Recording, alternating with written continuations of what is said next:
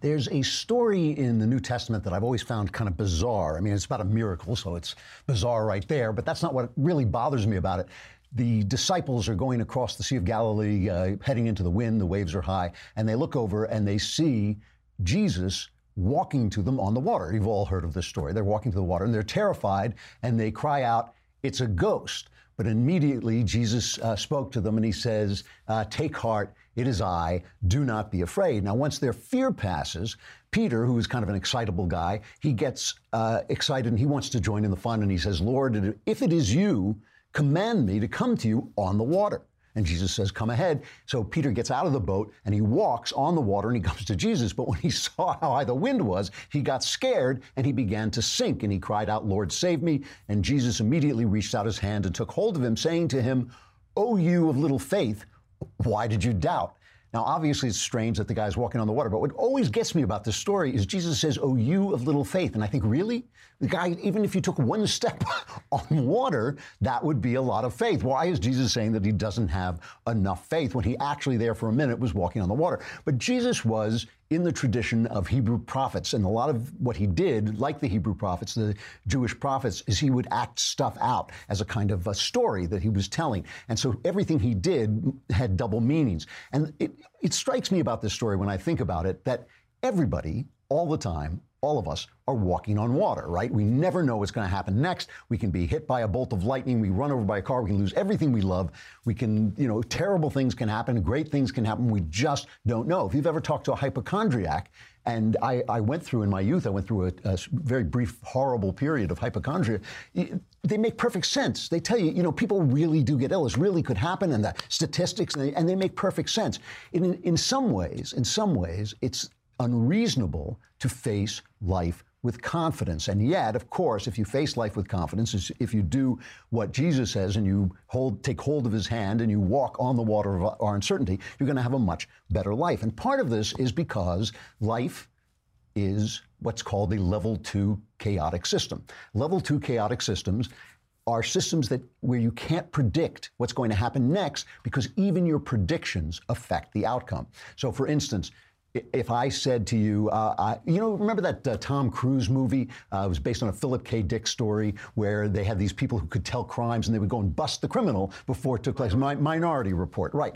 That, the problem with that is you would go, well, wait, the guy didn't commit the crime. You arrested him for a crime you said he was going to commit, but you don't know if he was going to commit it. That's a level two chaos system. The prediction of the crime causes them to stop the crime, and therefore the crime doesn't take place and the prediction is incorrect, right?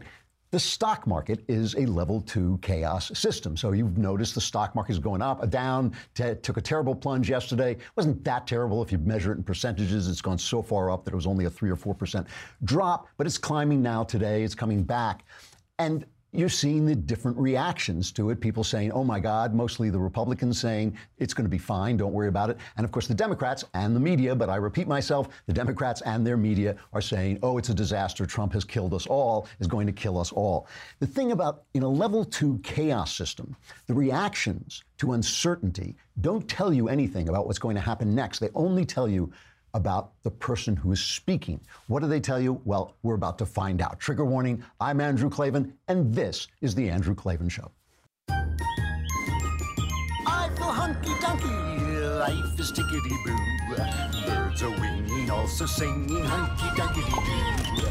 Ship-shaped, ipsy-topsy, the world is zippity-zing. It's a wonderful day, hurrah, hooray! It makes me want to sing, oh, hurrah, hooray!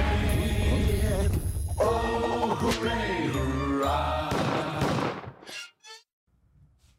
Kurt Warner, not Tim Tebow. You know, I thought for a minute I had gone nuts. Yesterday, I was talking about the fact that uh, no, you know, the quarterback for the Eagles believed in Christ and it brought him back from his moment of need. And I kept, and I said it was like Tim Tebow, but I meant, and, and Rob was saying no, he never won a Super Bowl. And I thought I, I must have gone insane. I remember him winning the Super Bowl, and he was a stock boy, and he was out of football. It was Kurt Warner. They even look alike, Kurt Warner and Tim Tebow. They both have, but it was Kurt Warner, and the message remains the same: have faith.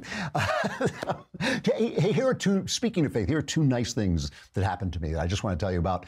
Uh, one of them is last year I wrote a short story called All Our Yesterdays, a, a mystery story. It took place in England during World War One, and it was published in Ellery Queen Mystery Magazine. And when the Edgar Award, the nominations were announced, I was very disappointed that it wasn't nominated for an award, because I really did think it was one of my better uh, short stories. But I just heard that it is going to be included in the Best American Mystery Stories anthology from Houghton Mifflin Harcourt, which is a very prestigious anthology and really does keep stories alive. So that, that's like the third time I've been in it, and I was really happy to hear that. Also, I got a note today from a guy I know in the sort of speech writing staff of the White House. And I don't know if this is, I can't vouch for this, but he told me that when they were writing the State of the Union address, they read my piece about George W. Bush and the movie Batman, The Dark Knight. And that inspired them, or helped inspire them, to put the hero theme in this speech. So if that speech has an effect, it's all me. All me. It's all, all right. So I'm off after this. I'm gonna. You just gonna see a streak at the end of the show. My airplane. I hope it's parked outside, because in L A traffic, I'm never gonna get there in time. I'm going to Washington D C for the prayer breakfast, which I really enjoyed last week. I will actually get to see from a distance, you know, the president in the in the in the distance. Uh, so.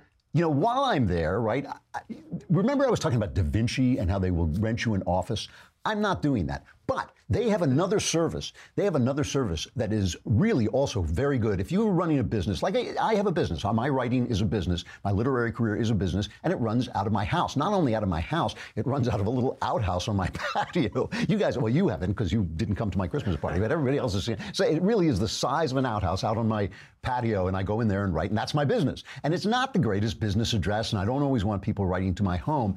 Da Vinci now has what they call a virtual office, where they will give you a business address that is actually at a place of business that you can, if you want to, rent from them if you need it, if you need to do a meeting. So for, for uh, starting at fifty dollars a month, uh, you can now have a...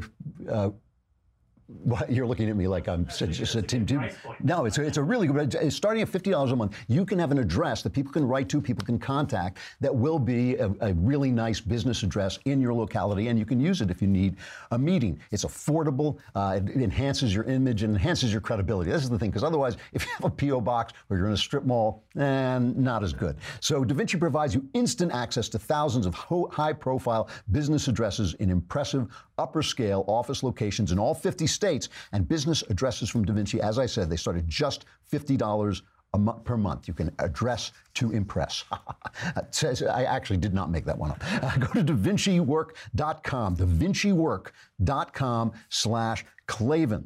Now, I know what you're thinking. You're thinking, where can I get an address? And how do you spell Klavan? It's K L A V as in Victor, A N. For a limited time, that will get you fifty percent off your first purchase. That's Da Vinci Work dot com slash Klavan. Terms and conditions conditions do apply, but for fifty percent off your first purchase, go to Da Vinci Work dot com slash Klavan, and all the details are there. So, off topic a little bit, but I'm going to come back to this. I, I have to start with this Justin Trudeau thing. If you haven't seen this, it really is worth seeing. Justin Trudeau held a town hall. I'm going to get back to the stock market and the reactions to it and the, the uh, F B I and all that. But Justin Trudeau, the Prime Minister of Canada, h- held a town hall and received a question from the audience, and here is his answer. Maternal love is the love that's going to change the future of mankind. So we'd like you to look or, we, we like to say people kind, not necessarily mankind. Now, I'm coming, I'm going to come back to this at the end of the show, but I just want you to know, if anybody does that to you ever, ever, there's a simple answer. You say, I didn't ask you how to speak. I don't accept your right to tell me what words to use. I repeat the question in the same language. Answer the question. That's what you say. Whenever they do it, whenever they do it, when they tell, you know, Bill McGurn had a piece in the Wall Street Journal. They're trying to get rid of the Fighting Irish logo from Ireland. Just say, we didn't ask you. We don't care what you think. We will move forward as we see fit. We're not here to be told. So, all right, the stock market took a dive yesterday. I hear it's climbing back as we speak. No one, you know, the thing about the stock market market is nobody knows why the stock market does what it does. Best analysis I've heard is it has to do with this quantitative easing, where they basically force everybody into riskier stocks. And, and it's over, you know, the stock market has been climbing so fast that it's kind of outstripped the assumed worth of some of the companies. But even that, the worth of the companies is just something people make up. It's just something people they have, people, you know, think those companies have. Here are two visions of what happened. First, from the Wall Street Journal, which is all about Wall Street and they know about money. They say the paradox of this correction is that it's taking place as the economy looks stronger than it's been since at least two thousand five and maybe since nineteen ninety-nine. The I S M non-manufacturing index for January rolled in at fifty-nine point nine on Monday, which means a near boom in the service economy. New orders index surged to sixty-two point seven from fifty-four point five in December. The employment index hit sixty-one point six from fifty-six point three. This is the latest signal that the U S economy has climbed to a new higher growth plateau from Barack Obama's secular stagnation. Discounting for noise in the G D P figures, the economy has grown at about three percent on an annual basis since last May. And with tax reform now kicking in, growth could be even faster in twenty eighteen. It could, at the extreme, even rise above five percent, which be which would be insane. Now let's travel over to our friends at the New York Times, uh, and uh, well, let's go right to Knucklehead Row. Oh, hey, hey, oh, hey, ho. Let's go waltzing down to Knucklehead Row. So on Knucklehead Row, of all the knuckleheads there, the knuckleheadiest has got to be Paul Krugman. I do not believe a word that comes out of him is, has any reference at all to the truth. Charles Blow is a hysterical girl, you know, like a hysterical twelve-year-old girl. That, that's one thing, but, but Krugman is just like saying stuff, and he's won the Nobel Prize for Economy, which apparently he deserved because before he became a, a partisan, he invented some theory that was very important for economists. But since then, it's all been this kind of nonsense, and he writes a piece. One day, this is two days, I guess, where their stocks took a dive for two days. Has Trumphoria hit a wall? Finally hit a wall. So this is the guy who said when Trump was elected and there was a stock dip, he said this is never, they're never going to recover. So now he says, first he goes through this long thing about how the market has nothing to do with the economy, doesn't mean the economy may be strong, there's good news, but, but, market turmoil, and every, you know how it is, everything before the but is always nonsense. Market turmoil should make us take a hard look at the economy's prospects. And what the data say, I'd argue, is that at the very least, America is heading for a downhill shift in its growth rate. The available evidence suggests that growth over the next decade will be something like one point five percent a year, not the three percent Donald Trump and his minions keep promising. So we're hearing three to five from the Wall Street Journal, one point five from the New York Times.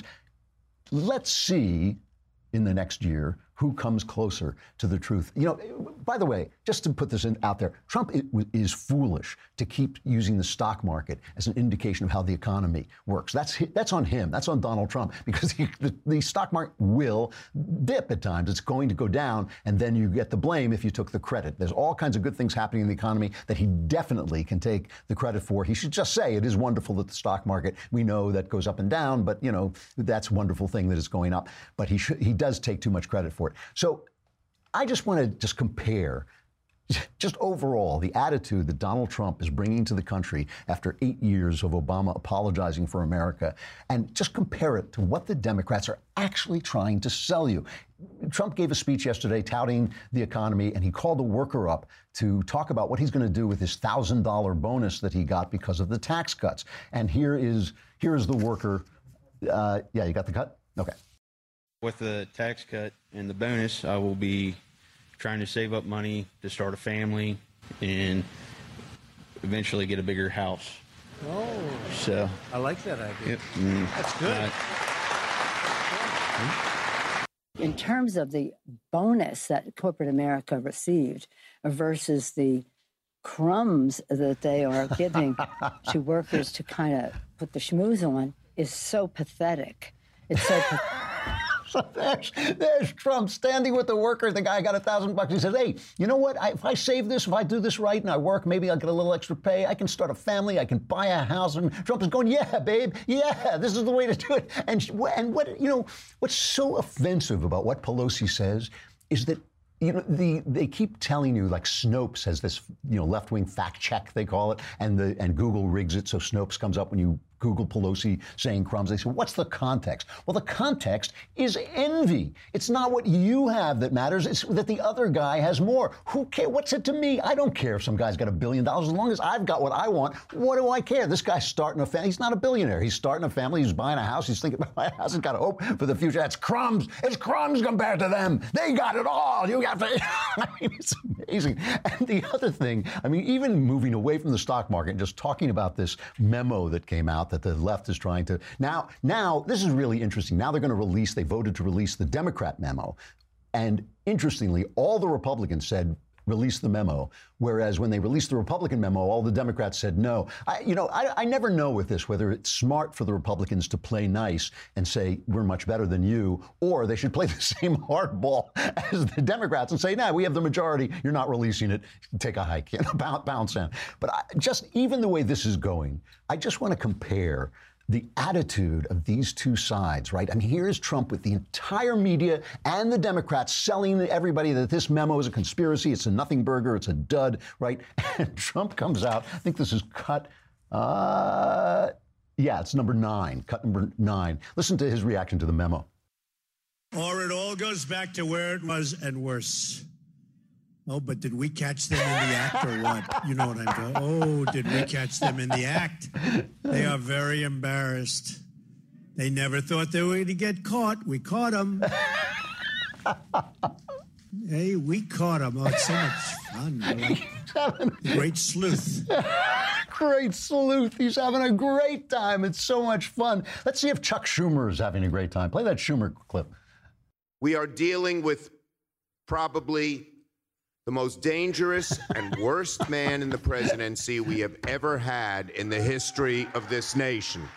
But we are going to win the fight. If we can take back the Senate, that means that I will have the sole power to determine what goes on the floor of the Senate. And that will mean we will not get another backward right-wing judge on the Supreme Court, period.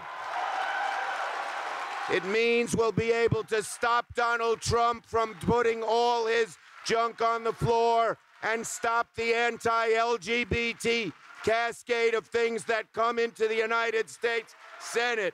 So keep up the activism, keep up the protests, keep up the calling, keep up everything that you do, and we will take this country back. Thank you and God bless you.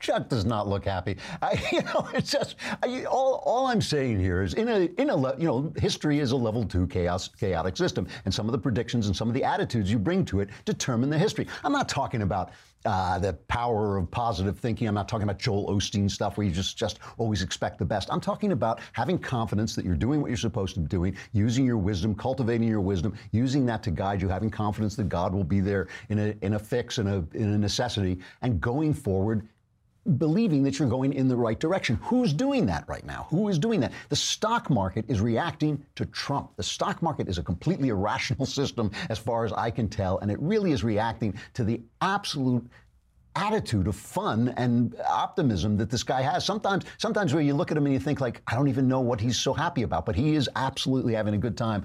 Let me again compare Adam Schiff, and I, I have said everything I have to say about Adam Schiff. I just think he's a McCarthyite bad guy. He really is, uh, is not an honest guy, and he's not an honest broker of information. But we're talking about, you know, let, let's do it this way.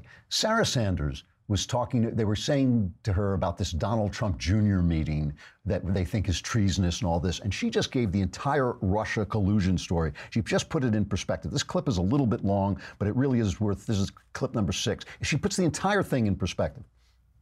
Everybody wants to try to make this some story about misleading. The only thing I see misleading is a year's worth of stories that have been fueling a false narrative about this Russia collusion and based on a phony scandal based on anonymous sources. And I, I think that is, if we're going to talk about misleading, that's the only thing misleading I see in this entire process. Like you that. guys are focused uh, on a meeting that Don Junior had no consequence uh, when the Democrats actually colluded with a foreign government like Ukraine. The Democrat-linked firm Fusion G P S actually took money from the Russian government while it created the phony dossier that's been the basis for all of the Russia scandal fake news. And if you want to talk further about a relationship with Ro- Russia, look no further than the Clintons, as we've said time and time again. Bill Clinton was paid half a million dollars to give a speech to a Russian bank and was personally thanked by Putin for it.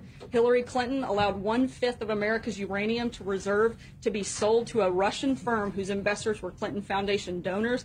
And the Clinton campaign chairman's brother lobbied against sanctions on Russia's largest bank and failed to report it. If you guys want to talk about having relations, which you seem obsessed with doing, look no further than there. If you want to talk about somebody who's actually been tough on Russia, look at President Trump.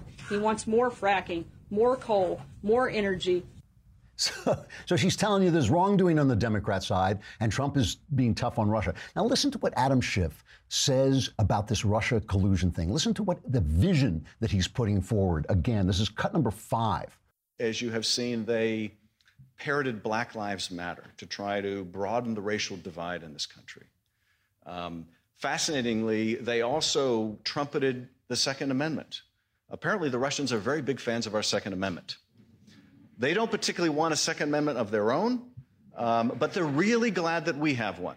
The Russians are coming! The Russians are coming! So, so he's saying not only not only Black Lives Matter, which was virtually a creation of Barack Obama to cover up for his malfeasance in office, but he's he's saying our Second Amendment is a Russian. They the Russians are promoting the Second Amendment, so we'll all kill each other. I mean, he's giving you a, not not a vision of Republican wrongdoing, which would be one thing. He's giving you this complete vision that your country is completely taken over, is completely out of control. And I just want to finish this with Hillary Clinton, because if you want to be happy, I'm sure some of you are just so sorry she was not elected. Ha ha ha. But if you want to just remind yourself of how happy you are that Hillary Clinton was not elected president, she was giving a talk and answering some questions the other day. I'm t all I'm talking about is the vision of the world, a vision that helps create the world that will be, what kind of people uh, we elect and what kind of visions we have actually help create the world that's going to be. So Hillary is out there, and she was asked about climate change, and she was asked if women, you know, like the old funny New York Times he headline, world, world ends, women and blacks worst affected. They was asked if women would bear the brunt of climate change. Listen carefully to this response. It's cut twelve. With respect to the rest of the world, I would say that particularly uh, for women, you're absolutely right. They will bear the brunt of looking for the food, looking for the firewood, uh, looking for uh, the place to migrate to when all of the grass is finally gone as the uh, desertification moves south and you have to keep moving your livestock or your crops are no longer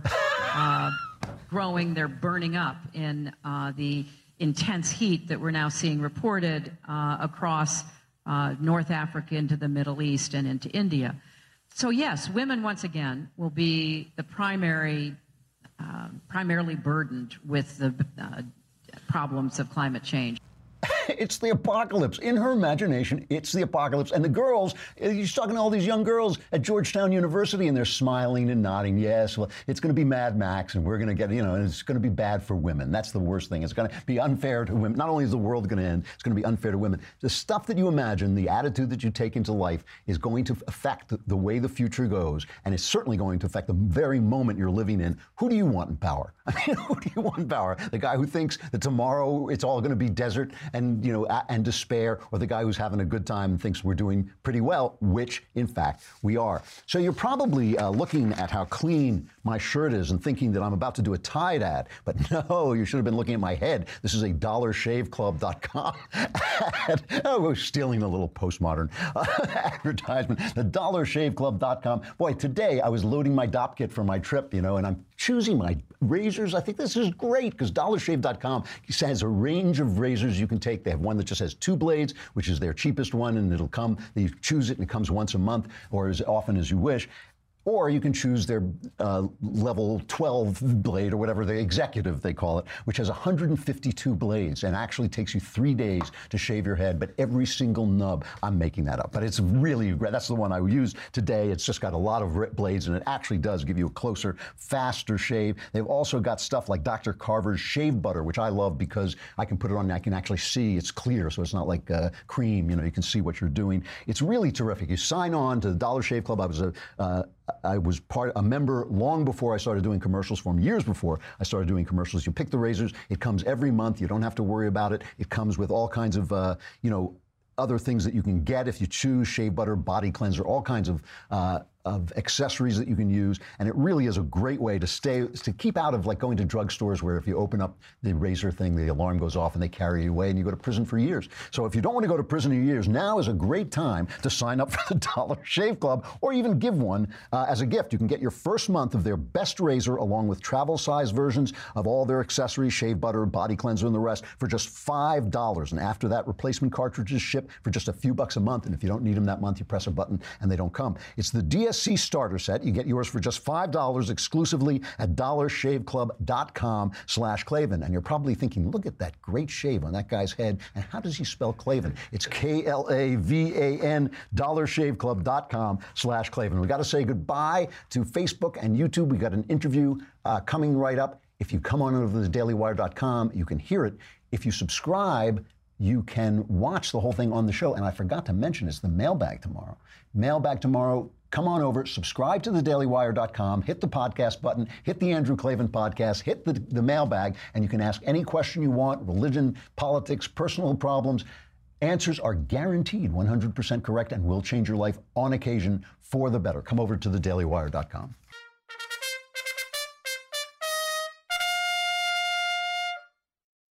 All right, we were going to have Howard Kurtz on, but they screwed up their schedule. He's going to come on, what, next week maybe? Yep. All right, he'll be on next week. But I did have a previous conversation with Stephen Eide, a senior fellow at the Manhattan Institute, Doctor Stephen Eide. He works on po- public administration, public finance, political theory, and urban policy. That's Manhattan Institute is the institute that uh, publishes City Journal, where I sometimes write. I am a contributing editor there. Uh, Eide has worked on, uh, his work has appeared in Politico, the New York Post, the Weekly Standard, City Journal. And I wanted to talk to him because he's an expert in homelessness. And I've just been noticing, certainly in L A, it's partly in New York, it's just getting so bad, and this has nothing to do, you know, Republicans complain that they only talk about homelessness when a Republican is in power. This, to me, is something we should be, leftists and conservatives should be able to agree on, that people should not be living in the streets. And I just wanted to ask him where this came from and why it got started. Here is Stephen Eide from the Manhattan Institute. Uh, Stephen, thanks so much for coming on. I really appreciate it. Thanks for having me. Um, you know, I, and I...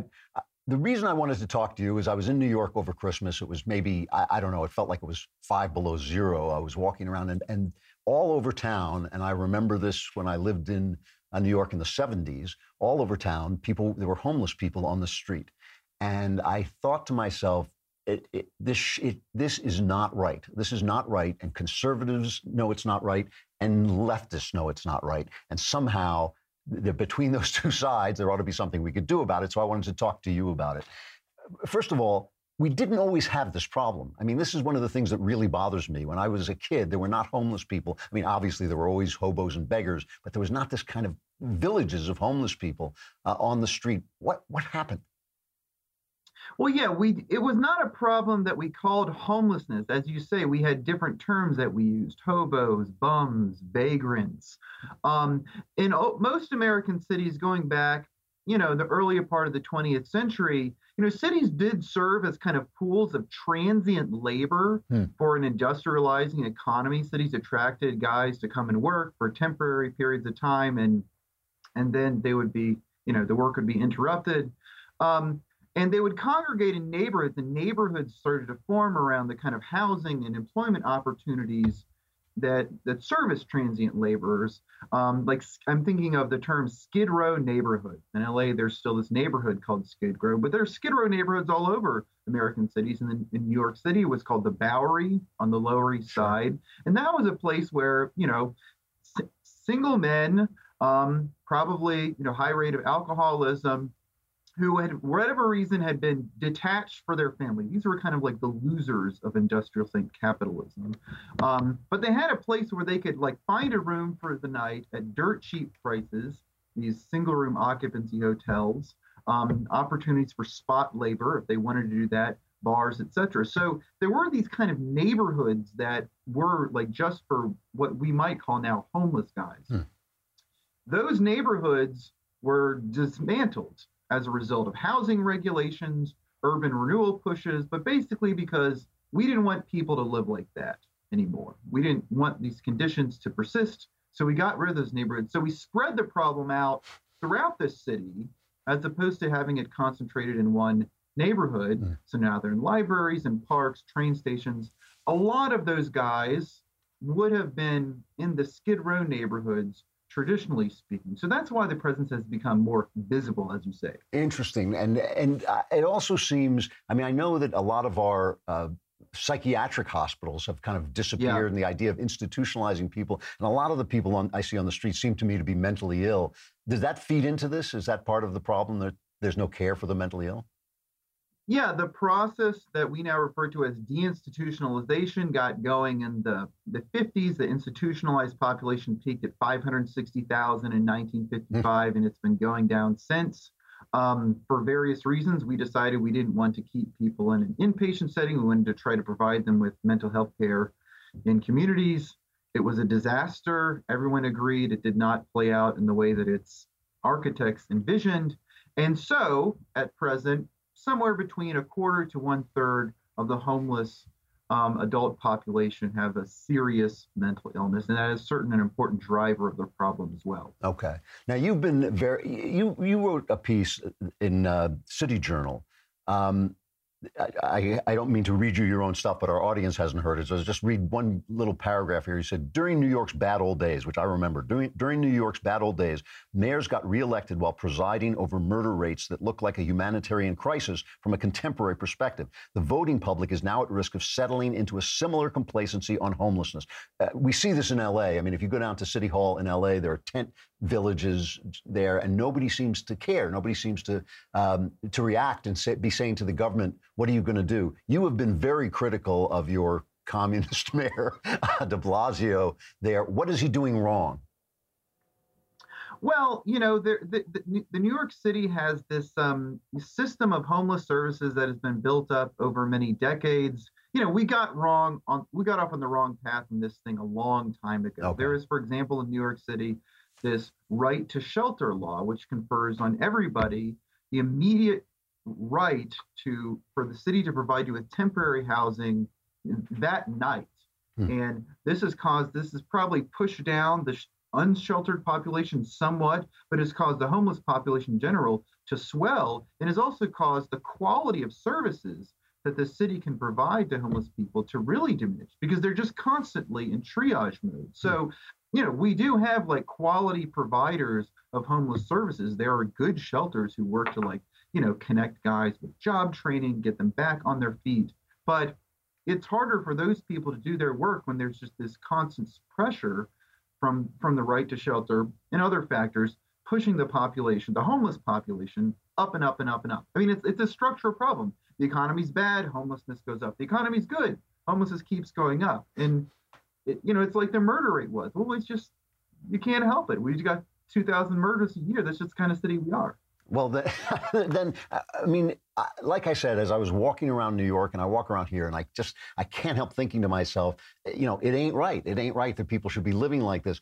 Is is there a, a government policy that you that you do recommend, a pos- positive policy that you think would help? Well, I think, you know, now it's more sensible to recommend trying to manage the problem, trying to re- reduce it, than trying some dramatic strategy that's going to end homelessness. There have been a lot, there's been a lot of talk of ending homelessness over the past uh, ten, fifteen years, meaning mostly providing t- permanent housing benefits to anyone who's homeless. I don't think that that's a logical solution to the entire homeless population. For some people, you know, people with chronic mentally il- mental illness who have no system of family support, yes, we've got to provide them for, we've got to accept the fact that we're just going to have to care for them for the rest of their lives. For a lot of the homeless population, you know, if they've just sort of lost their job, if it's just a temporary state, I don't think we need to be giving them, you know, a permanent housing benefit. But um, we do need to figure out some way in which, you know, to bring the rent down. Um, we have a desperate shortage of low rent housing, certainly in New York, New York, and also in San Francisco, L A. Um, and, um, We're going, you know, these problems like serious mental illness, which d- is not a problem for all the homeless, but the hardest cases, that is also something that um, we need to do something about. So they don't make their homes on the streets, but actually, you know, make their homes in places where we can actually help them. Why why is it these essentially left-wing cities have such expensive real estate? Is it just because they're such swell places to live, or is it the way uh, they they control the rents? Well, housing um, regulation is a, has been a big driver of homelessness. If we didn't regulate away the S R Os, that a lot of the homeless would have a place to stay. A private landlord could tend to their housing needs as opposed to the government. The government is always playing catch up with the affordable housing game, because if you regulate housing above the, the reach of low-income populations, well, then it's going to be more expensive for you on the other end to use taxpayer funds to try to build housing for those populations. Um, uh, clearly, the you know as it, in the in the old days when we had these Skid Row neighborhoods, the private sector actually did a you know sort of okay job at providing housing for many of these populations. Um, and it's very hard to say that government is doing a better job than the private sector did now. One issue we have is we have a lot of um, government subsidized housing. We have the enormous NYCHA uh, u- uh, units, the projects in New York City. Can't miss them. um, there's um, that is that is that is an asset that is you know possibly underutilized in terms of what it could do for the homeless population. There are a lot of units, people that units that are overhoused, people who have more rooms than they actually need, um, and and well at the same time, you know we have sixty thousand homeless people. So we have a lot of affordable housing. We're not making the the best use of it, the most efficient use of it. What what about I mean an individual, a, a church? You know, people want to go out and, uh, you know, work in uh, soup kitchens and feed the homeless. But at the same time, I know that a lot of guys are, are running games on the street. I mean, I've worked with I've worked with the police who've shown me videos mm-hmm. of people sitting in wheelchairs and then at the end of the day, packing up their wheelchair and walking away uh, after they've, you know, gotten a lot of money from begging. It, nobody wants to incentivize people to be homeless. But is there anything that individuals can do to help people that would actually help people?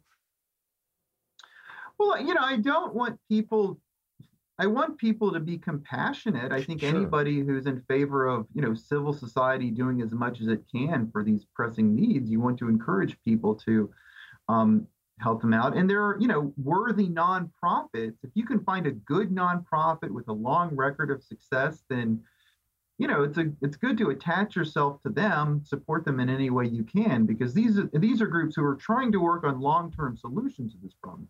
Dealing with, you know, um, substance abuse treatment, mental illness treatment, job training. Um, you know, if you feel the need to give somebody, you know, to, to give some money to a panhandler, then I don't want to say, you know, you should shrivel up your heart and never do that. But, you know, that's not, there is a sense in which that does make it easier for that person to stay on the street where we're not going to, on the street where we're not going to be able to help them.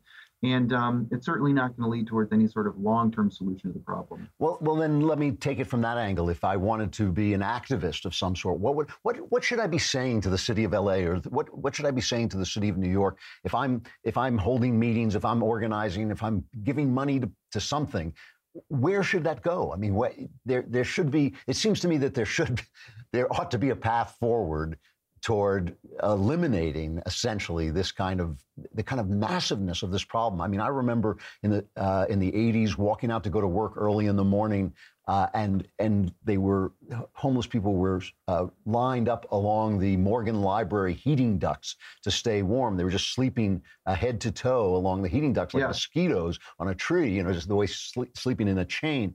And and I just thought like. You know, does, does it have to be that way? Does that really, is there, is that a necessity, or is there something that, that people, activists should be doing uh, to stop it? Well, I think, you know, we could, you separate the problem and you have to make a decision about which parts of the problem that you really feel like you need to address. I mean, one big driver of the problem is single parent families. Most of the family, most of the homeless population in New York City, families with children, mostly headed by single parent families. That's a really tough nut to crack. Hard to know what government should be doing. But something like, you know, the mentally ill, we made a lot of mistakes over the years. We can point to specific places in which decisions were made that sent, made things worse and worse and worse. So yes, we need to provide them with housing. We need to get them into treatment. Um, people who are resistant to treatment, we need to be talking about um, perhaps an involuntary in a temporary basis way of treating them. Um, and so that at least makes the problem, as I say, more manageable. And, you know, we know that we're doing more for the, the hardest cases as opposed to, you know, providing everybody wants housing, everybody wants affordable housing. you know, but some people really do need it more than others. Mm-hmm. So my last question, I mean, if you could basically snap your fingers and there would be one policy that changed that it would help this this problem, what would it be? Um, I would I would focus on the mental illness related homelessness, mm. and I would focus on connecting the seriously mentally ill with high quality providers who not only can give them housing, but provide them with case management and treatment to ensure that they will not be on the streets, potentially threatening people, potentially putting pushing people in front of oncoming subways, yeah. um, but caring for them in a way that, you know, a, a, a civilized society would do instead of the, you know, very, un- I mean, it's, it's, it's great. It, it, you know, we think of ourselves as very tolerant, very compassionate, as opposed to, you know, former times, but people from the nineteenth century, if they would come to cities these days and look at these, you know, people living in squalor, they would have a lot of questions about how truly compassionate our society really yeah, is. Yeah, no, I, I, that that is exactly what struck me. And I know I said that was the last question, but I just want to add ask one last thing. To, to go back again to the, the actual government housing that is being used, you you feel that, you, you seem to feel that a private solution, that, that that something like a S R O hotels, Bowery neighborhood that's not a good neighborhood, but at least there's people to live, that that was actually a better solution than the one, than government shelters? Did I get that right? Um, well, I, in government shelters these days in New York City, the conditions in many cases are truly appalling. Mm, yeah. And we are spending far more on these facilities, I can tell you. I mean, I recently, in, in nineteen eighty, you could have gotten a, a night stay in a Bowery hotel for three bucks at the time. It's about ten dollars now. You could panhandle that, no problem. You, it, it wasn't much. Yeah. It wasn't, you know, high class, but it was a modicum of privacy. And it was a place to stay. We're spending a lot more than that these days, and in many cases, um, you know, the results are not that great. So the private sector system, and we had a variety of, you know, private sector housing options. There weren't just S R Os, there were rooming houses, boarding houses, depending on which city and which time you're talking about. So there was this kind of flexibility in the private that the private market didn't have. Sometimes the conditions were not optimal, but they were cheap. Yeah. Um, and for many people, I think that was um, a better solution than than the one that government has been uh, the the solution that government has officially committed itself to since the nineteen eighties, but is really keeps falling way short of delivering on. So you reach a point where it's like, well, maybe this is, you know, government is reaching a little bit too far. Yeah, yeah. Stephen Eide, thank you very much for coming on of the Manhattan Institute. Really interesting, just a mind-boggling problem. And it really, uh, I want to hear more about it and learn more about it, because I, I feel like there's got to be some way forward that, uh, that is not just having people living in tents on the street. Um, it really interesting talking to you. I appreciate your coming on. Thanks so much for having me. It's a pleasure. Thanks a lot. All right, Stephen Eide of the Manhattan Institute. We'll be talking more about homelessness because I expect to solve this problem by the time I go off the air, which is probably next Tuesday. Uh, all right, sexual follies. You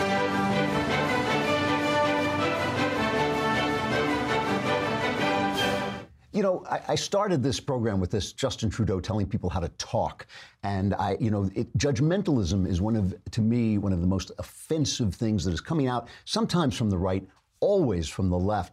You know, I, I've said this many times that uh, if you opened the gospel and every sentence had been removed except Jesus saying, "Judge not, lest ye be judged," you could deduce the crucifixion. You could look at that and say, "Oh, they're going to kill that guy." You know, nobody gets away with that, because this is the one thing we all love to do. And Christians, you know, a lot of Christians just hate that Uh, command more than any other. They want to tell you which movies to watch. They want to tell you how to have sex, which words you can use and be a, a good Christian. And of course, the left is just constantly, constantly policing everything we think and say and do. And, and yet, on the other side of this, on the other side of this, as Christians are always fast to point out because they want to get back to telling people what to do, on the other side of this is the fact that, of course, you have a higher likelihood of living a good life if you do certain things and don't do other things, a life that is moral, a life that lives into the self that you were supposed to be uh, when God made you. And and so, you know, what do you do? How do you, how do you uh, communicate that to people if you feel you know something that they don't know.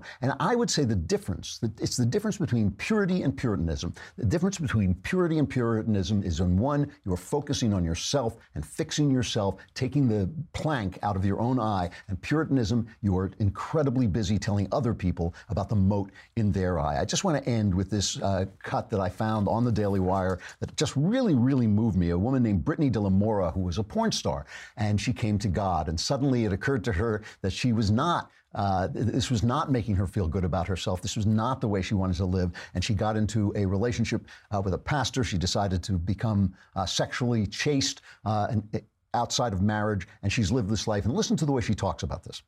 Purity is not an external thing. Yeah. Purity really is an internal thing. Uh-huh. So the reality is, is like, you can't just have an impure heart with wrong motives yeah, and be yeah. a pure person. Come because on. it's not, it's not the abstinence of sex that makes you pure. It's, you know, the relationship and the right standing that you have with God yeah. that makes you pure. I, th- I think that that is a brilliant statement. And, and, you know, it's the thing is, because she's thinking about herself, she's making herself into a living example, a living testimony of the gospel, instead of coming out and telling you what you should do and it's your fault. And she's not blaming the porn industry. She's not blaming all the people who I'm sure abused her and used her in horrible ways. And yet she's not thinking about that. She's thinking about herself. And that means that she's going to have a better life and get closer to the person God made her to be. And, and that is the way of changing. That is not just the way of changing the moment. It also is the way of changing the future in a level two chaotic system. Tomorrow, the mailbag. Uh, go on daily wire dot com. Go on Andrew, the podcast, Andrew Klavan Podcast. Hit the mailbag. Ask the questions. We'll answer them. You'll be cured. I'm Andrew Klavan. I got to get out of here. This is the Andrew Klavan Show. See you tomorrow.